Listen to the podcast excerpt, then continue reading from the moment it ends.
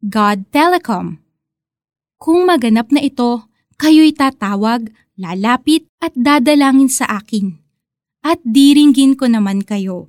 Jeremiah 29.12 Dahil sa telecom companies, natatawagan, natetext, at nakakachat natin ang ating mga kapamilya, kaibigan, katrabaho at iba pang tao.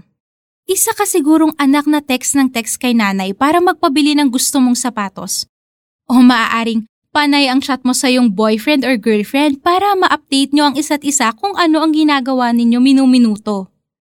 O kaya naman, isa kang kaibigan na nakatelebabad para i-comfort ang broken-hearted mong best friend. Ang bawat sitwasyong ito ay may common denominator. May involve na communication. We humans are created in the image of God. Genesis 1.27 Like God, We are relational beings. God created human beings to have a relationship with Him. Ayon sa John 1.12, ang lahat ng tumanggap at sumampalataya kay Jesus ay binigyan ng Diyos Ama ng karapatang maging mga anak niya. At dahil may relasyon sa Diyos, nakadesign tayo to communicate with God.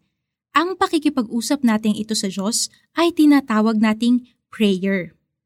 Napakaganda ng sinabi ng Diyos sa mga Israelita inaasahan niyang tatawag, lalapit at dadalangin sila sa kanya. At ang nakakatuwa, diringgin sila ng Diyos.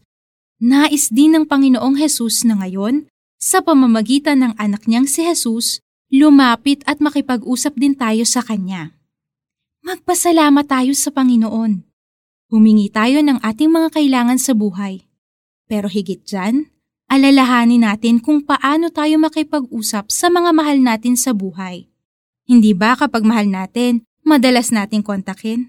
At kapag may relasyon tayo sa tao, komportable tayong makipagkwentuhan at sabihin kung ano ang laman ng ating puso. Malungkot man o masaya, gaano man kababaw o kalalim ng ating pinagdaraanan, lahat ng ito ay gustong marinig ni God. Bilang ating Ama, handa siyang makinig sa ating sasabihin. In the same manner, let's also take time to listen to His response to our prayers. And God speaks to us as we read the Bible, which is His Word. Kaya halika, kausapin natin siya. Father God, salamat na nagkaroon ako ng relationship sa inyo dahil sa inyong anak at aking tagapagligtas na si Jesus. Thank you that you are always there to listen to me. Teach me to understand your words that I may know you even more. In Jesus' name, Amen. Para naman sa ating application, subukang makipag-usap kay God bilang iyong ama. Huwag kang mahiya.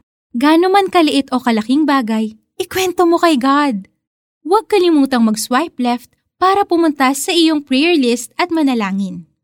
Kung maganap na ito, kayo'y tatawag, lalapit at dadalangin sa akin, at diringgin ko naman kayo. Jeremiah 29.12